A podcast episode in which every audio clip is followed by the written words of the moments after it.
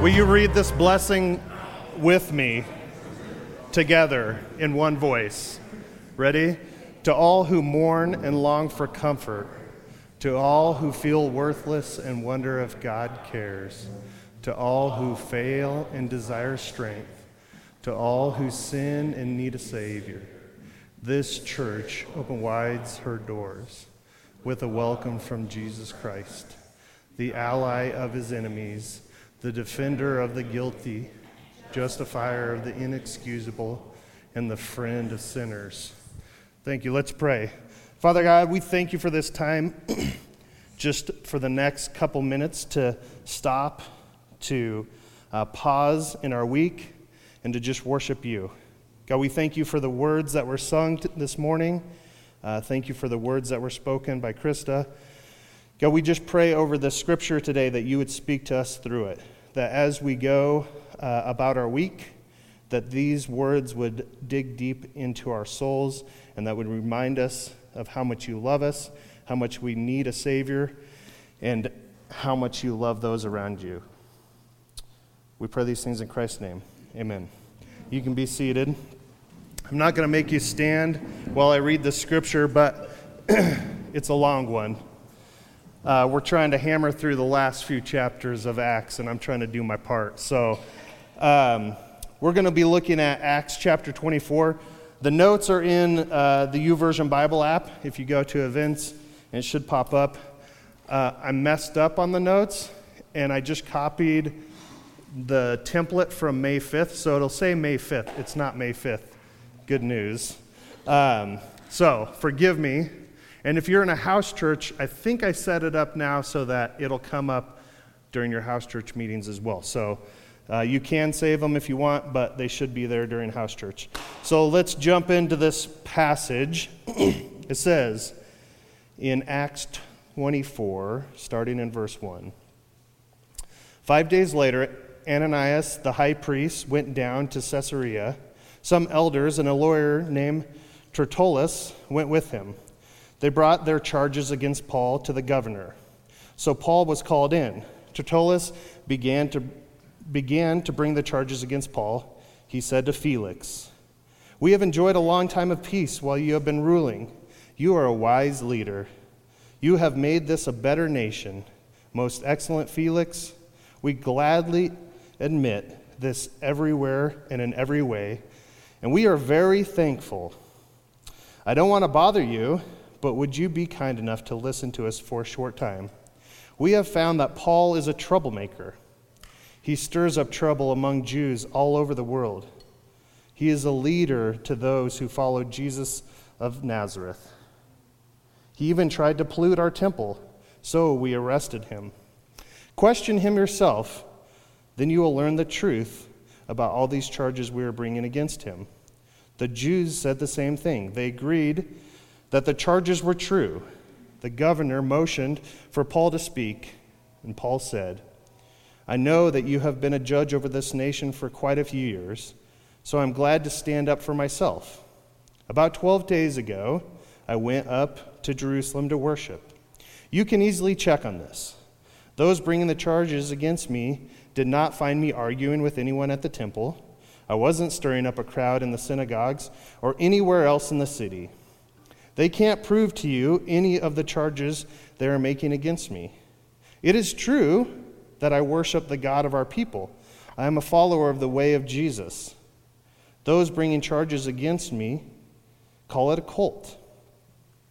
I believe everything that agrees with the law. I believe everything written in the prophets. I have the same hope in God as these men, yet I believe that they both sorry, I believe that both the godly and the ungodly will rise from the dead. So I always try not to do anything wrong in the eyes of God and man. I was away for several years, then I came to Jerusalem to bring my people gifts for those who were poor. I also came to offer sacrifices. They found me doing this in the temple courtyard. I had already been made pure and clean in the usual way, and there was no crowds with me. I didn't stir up any trouble, but there are some other Jews who should be here in front of you. They're from Asia Minor. They should bring charges if they have anything against me. Let the Jews who are here tell you what, I, what crime I'm guilty of. After all, I was put on trial by the Sanhedrin. Perhaps they blame me for what I said when I was on trial. I shouted, I believe that people will rise from the dead. That is why I am on trial here today. Felix knew about the way of Jesus, so he put off the trial for the time being. Lysias, the commanding officer, will come, he said. Then I will decide your case. He ordered the commander to keep Paul under guard. He told him to give, to give Paul some freedom. He also told him to allow Paul's friends to take care of his needs. Several days later, Felix came with his wife Drusilla. She was a Jew. Felix sent for Paul and listened to him speak about faith in Christ Jesus. Paul talked about how to live right, he talked about how people should control themselves. He also talked about the time when God will judge everyone. Then Felix became afraid. That's enough for now, he said. You may leave. When I find the time, I will send for you. He was hoping that Paul would offer him some money to let him go. So he often sent for Paul and talked with him. Two years passed. Porcius Festus took over the place of Felix, but Felix wanted to do the Jews a favor, so he left Paul in prison. Whew. That's a long story. There's um, a lot of interesting history in this that I, that's worth sharing. The lawyer, uh, Tertullus, is extra cautious, bordering on blatant flattery when speaking to Felix. So, Felix had created peace uh, throughout his region, but he didn't do this through um, being a good diplomat. He did this through extreme violence. Felix was a slave who was freed and through the help of his brother, he progressed through the ranks to become, to become a governor of this region. And because of his history as a slave, he lacks tact. What he lacks in tact, he makes up for in cruelty. As a matter of fact, Emperor Nero, who was famous for persecuting and killing Christians, who famously placed Christians on poles and lit them on fire to light up his parties, thought that Felix was too violent and too over the top and ordered him to be killed, and he was only saved because of his brother. So when Nero says, You're too violent, that's a bad sign. So Drusilla of Judea is Felix's second wife, and she was the daughter of Herod Agrippa. And you want to remember that name, Agrippa, because that name's going to play a role next week in Acts 25. And Drusilla divorced the king of Emesa to marry Felix. And Felix and Drusilla had a couple kids, and they had a son named Marcus uh, Agrippa, who died with Drusilla in Pompeii when Mount Vesuvius erupted. It's kind of interesting, I think. So there's a little history. So the lawyer, Tertullus, lays out a case against Paul, but his entire case is in attempt to use lies to make Paul look guilty. Paul did not commit any crimes, as he says, but Tertullus tries to spin this in a way that makes him look guilty in order to sway Felix into handing him over to the Jews so that the Jews might take care of the problem themselves. And if Christ is any indication, they take care of their problems in a very cruel fashion as well. So, Paul lays out a case in defense, and he makes a very compelling case, resulting in Felix being persuaded by Paul that what he says is true. But rather than ruling on the case, Felix wants to wait until the commander arrives and he leaves Paul in prison for two years. So, I guess Mueller isn't the only special counsel that can't come to a decision.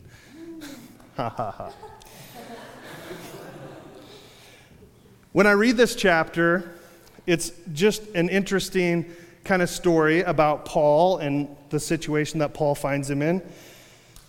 And when I read this chapter in this portion of Acts, I get the sense that Paul is in a situation where he has to start reevaluating his life. He has to start thinking about what a different future might look like, how he may transition from where he is now into his next uh, phase of ministry and life. And things are looking more and more difficult for Paul. It doesn't seem like the Pharisees are going to let up. It seems like they're on a rampage and they're not going to stop until they get the result that they want. And they're more determined than ever to stop Paul by whatever means necessary. And as clear and compelling as Paul's arguments are, they may not win the battle. Paul may not get out of this. So, in that reality, what's next for Paul? Paul makes a great argument, but it's not going to be enough to make a difference at this point. So, a couple years ago, I heard this phrase, and it kind of stuck with me. I don't know if you ever have those times where you hear somebody say something, and you're like, I need to remember that.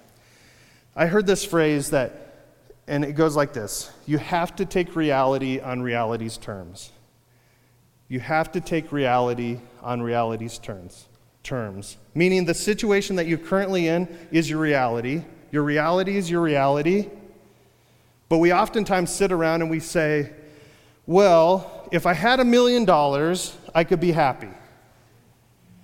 If I had a spouse that would just do X, Y, and Z, I'd have a great marriage. If I had a new house, I'd feel a lot better about myself. If I had a new car, maybe I'd feel like I was important. By the way, none of this applies to me, just for clarification. And probably not you guys, but everybody out there, this applies to. But sometimes we go to a deeper and a darker place with these things. We say things like, if my loved one was still here, I could believe that God loves me. If God was a good God, why would he have allowed fill in the blank to happen to me? We create this world of ifs while we ignore the truth. We don't take reality on reality's terms. Do you take reality on reality's terms, or do you default to wishful thinking? And sometimes this is a process.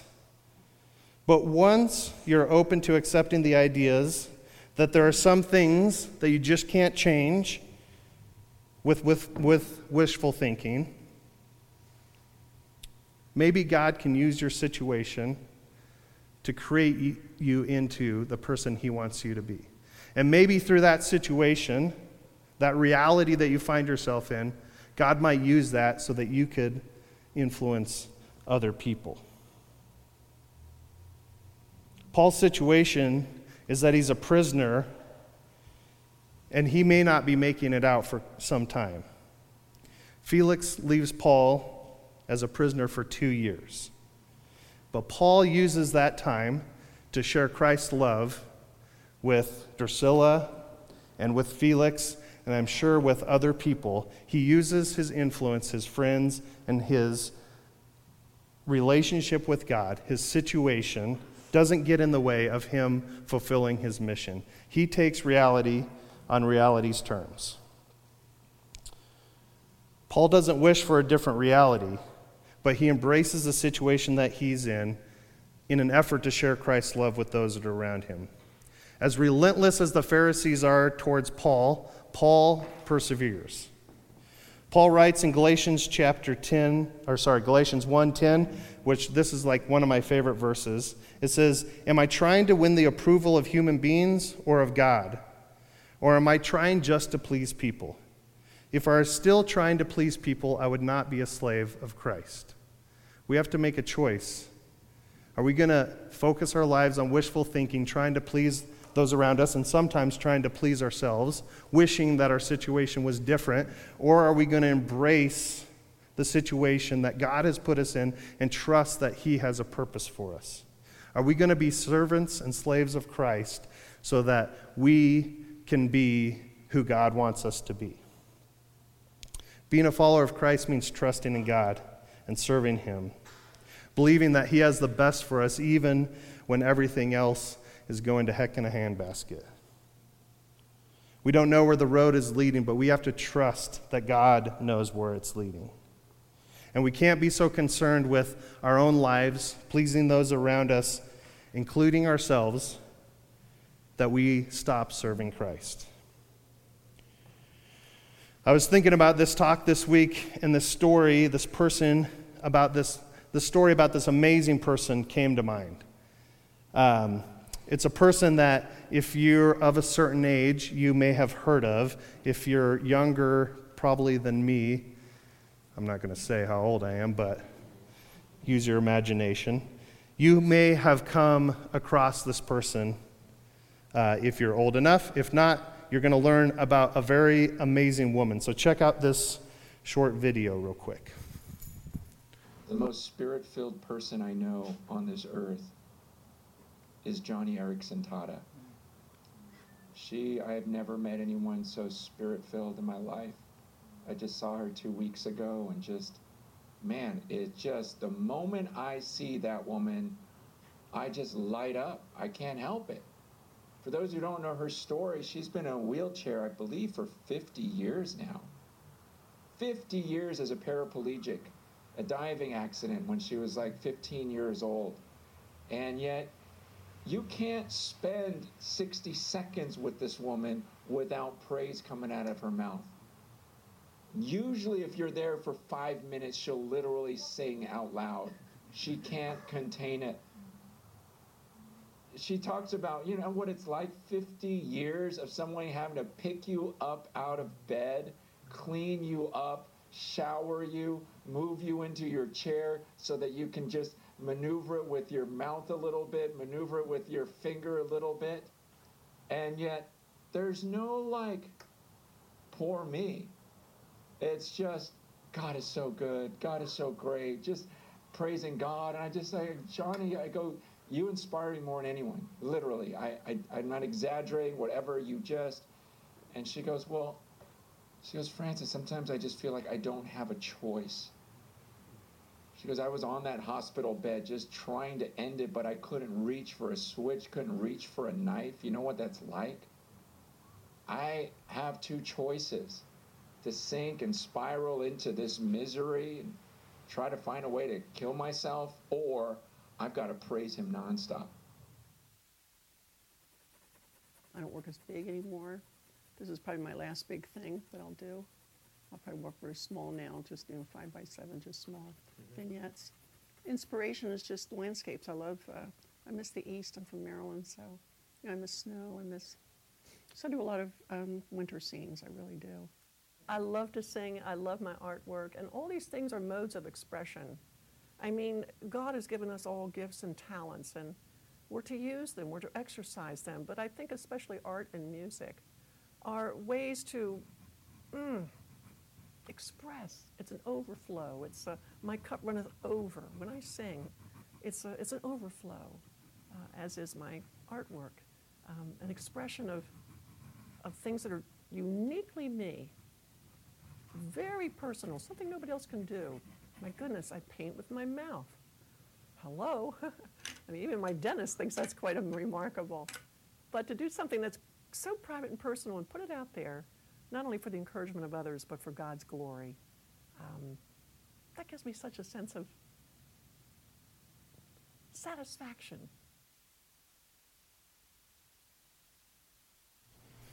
I hate those stories. I don't have any excuses now. At some point in our lives, we're going to be faced with hardships, pressures, questions, disappointments. So, what do we do with those? Do we trust God to come through? Or do we wish things would be different? It's probably the case that you've gone through something difficult in your life. Maybe the case that you're going through something difficult right now. But I want you to know that God hasn't turned his back on you. He loves you more than you know. Your situation does not define who you are, but your response to your situation may. Paul wasn't a prisoner because he was in prison. His freedom came through Jesus Christ, not through Felix. Felix couldn't stop Paul. Paul knew what his mission was. He didn't sit around wishing for a different situation. He embraced his situation. He took reality on reality's terms. And you don't have to settle for being a prisoner to your situation either. Father God, I just thank you that you sent your son Jesus to offer us freedom, a salvation where we could have a new life, that no amount of wishful thinking could replace what Christ did for us on the cross. God, I just pray that no matter what situation we find ourselves in, even now, that we would be inspired by Paul, that we would be inspired by Joni Eareckson Tada. People who look at their reality and embrace it and allow you to penetrate that reality and change their lives and change the lives of people around us. God, help us not to wallow in our misery, but help us to move into the reality that you have for us. God, the truth is that we are in need of a Savior and you offer us a Savior, that we have an opportunity for a new life. So, God, I just pray that we would embrace that even today. And we pray these things in Christ's name. Amen.